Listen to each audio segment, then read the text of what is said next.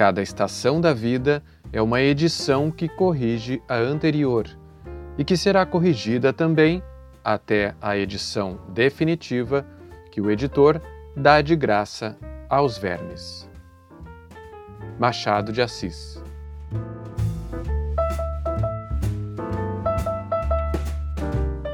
Da Estante, seu momento de leitura com a rádio da universidade.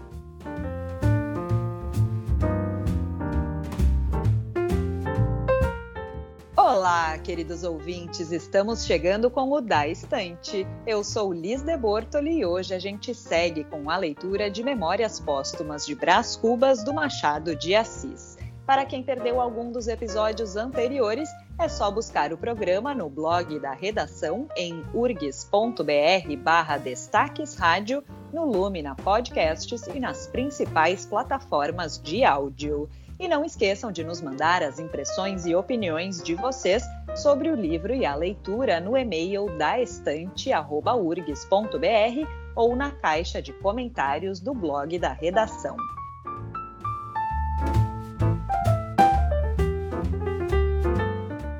Hoje contamos com a participação da radialista, cantora e estudante de teatro aqui da URGS, Raíssa Panatieri. Ela vai ler com a gente os capítulos 92, 93 e 94 de Memórias Póstumas de Brás Cubas. Então, prepara o teu livro que a gente vai começar.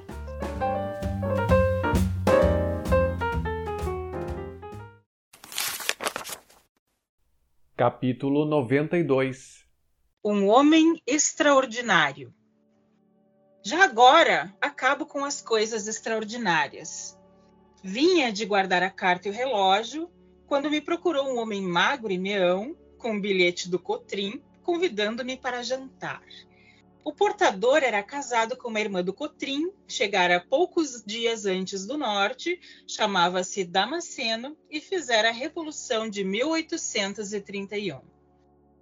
Ah, foi ele mesmo que me disse isto no espaço de cinco minutos. Saíra do Rio de Janeiro por desacordo com o regente, que era um asno, pouco menos asno do que os ministros que serviram com ele. De resto, a revolução estava outra vez às portas. Neste ponto, conquanto trouxesse as ideias políticas um pouco baralhadas, conseguir organizar e formular o governo de suas preferências.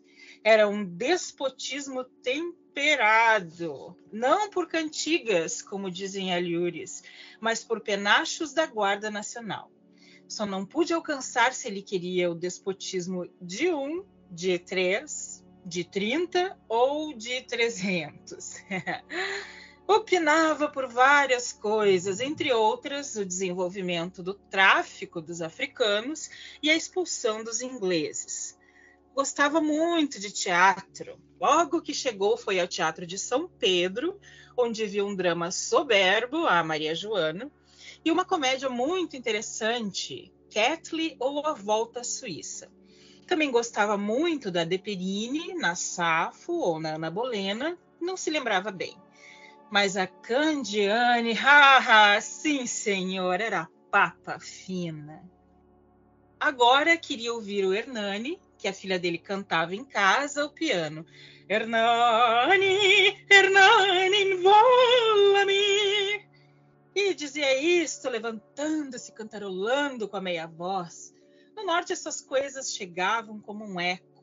A filha morna por ouvir todas as óperas tinha uma voz muito mimosa, filha, e gosto, muito gosto. Ah, ele estava ansioso por voltar ao Rio de Janeiro. Já havia corrido a cidade toda com uma saudades, ai, palavra. Em alguns lugares teve vontade de chorar, mas não embarcaria mais. Enjoara muito a bordo, como todos os outros passageiros, exceto o inglês que os levasse o diabo os ingleses. Isto não ficava direito sem irem todos eles barra fora. O que, que a Inglaterra podia fazer-nos? Se ele encontrasse algumas pessoas de boa vontade, era obra de uma noite a expulsão dos tais godemes. Graças a Deus tinha um patriotismo e batia no peito que não admirava porque era de família, descendia de um antigo capitão mor muito patriota. Sim, não era nenhum pé rapado. Viesse a ocasião e ele havia de mostrar de que pau era a canoa. Mas fazia-se tarde, ia dizer que eu não faltaria ao jantar e lá me esperava para maior palestra. Levei-o até a porta da sala. Ele parou dizendo que simpatizava muito comigo. Quando casara, estava eu na Europa. Conheceu meu pai, um homem às direitas, com quem dançara num célebre baile da Praia Grande. Coisas, coisas. Né?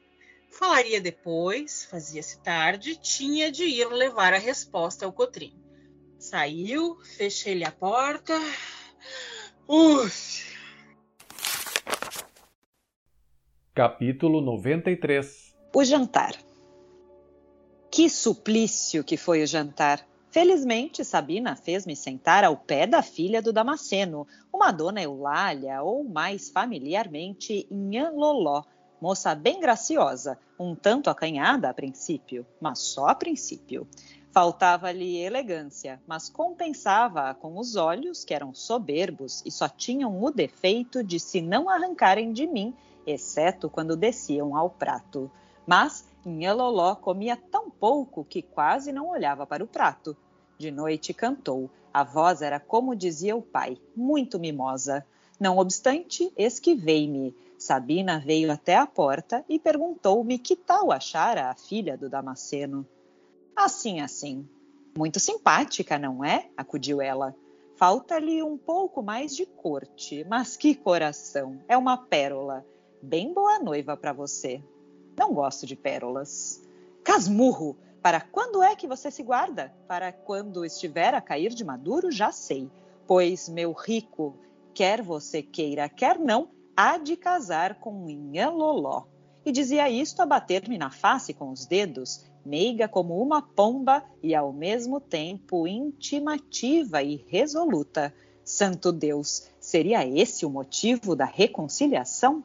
Fiquei um pouco desconsolado com a ideia, mas uma voz misteriosa chamava-me à casa do Lobo Neves. Disse adeus a Sabina e às suas ameaças. Capítulo 94 A causa secreta como está minha querida mamãe? A esta palavra, Virgília amuou-se como sempre. Estava ao canto de uma janela, sozinha, a olhar para a lua, e recebeu-me alegremente. Mas quando lhe falei no nosso filho, amuou-se. Não gostava de semelhante alusão. Aborrecia-lhe as minhas antecipadas carícias paternais. E eu, para quem ela era já uma pessoa sagrada, uma âmbula divina, deixava-a estar quieta. Supus a princípio que o embrião, esse perfil do incógnito, projetando-se na nossa aventura, lhe restituíra a consciência do mal. Ah, enganava-me. Nunca Virgília me parecera mais expansiva, mais sem reservas, menos preocupada dos outros e do marido. Não eram remorsos. Imaginei também que a concepção seria um puro invento, um modo de prender-me a ela, recurso sem longa eficácia, que talvez começava de oprimi-la. Não era absurda esta hipótese. A minha doce Virgília mentia às vezes com tanta graça. Naquela noite, descobri a causa verdadeira. Era medo do parto e vexame da gravidez padecera muito quando lhe nasceu o primeiro filho. E essa hora, feita de minutos de vida e minutos de morte, dava-lhe já imaginariamente os calafrios do patíbulo. Quanto ao vexame, complicava-se ainda da forçada privação de certos hábitos da vida elegante. Ah, com certeza era isso mesmo, dei-lhe a entender, repreendendo-a um pouco em nome dos meus direitos de pai. Virgília fitou-me, em seguida desviou os olhos e sorriu de um jeito incrédulo.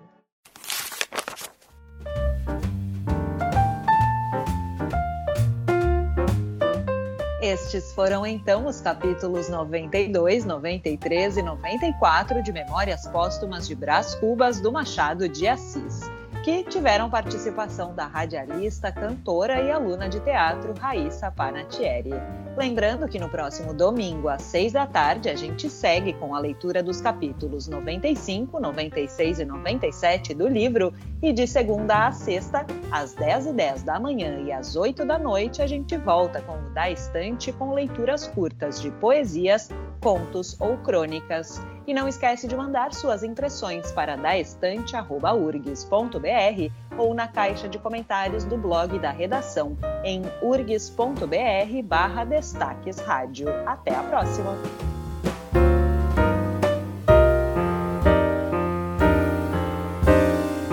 Nesta edição trabalharam Liz de Bortoli, Mariana Sirena e Júlia Córdova.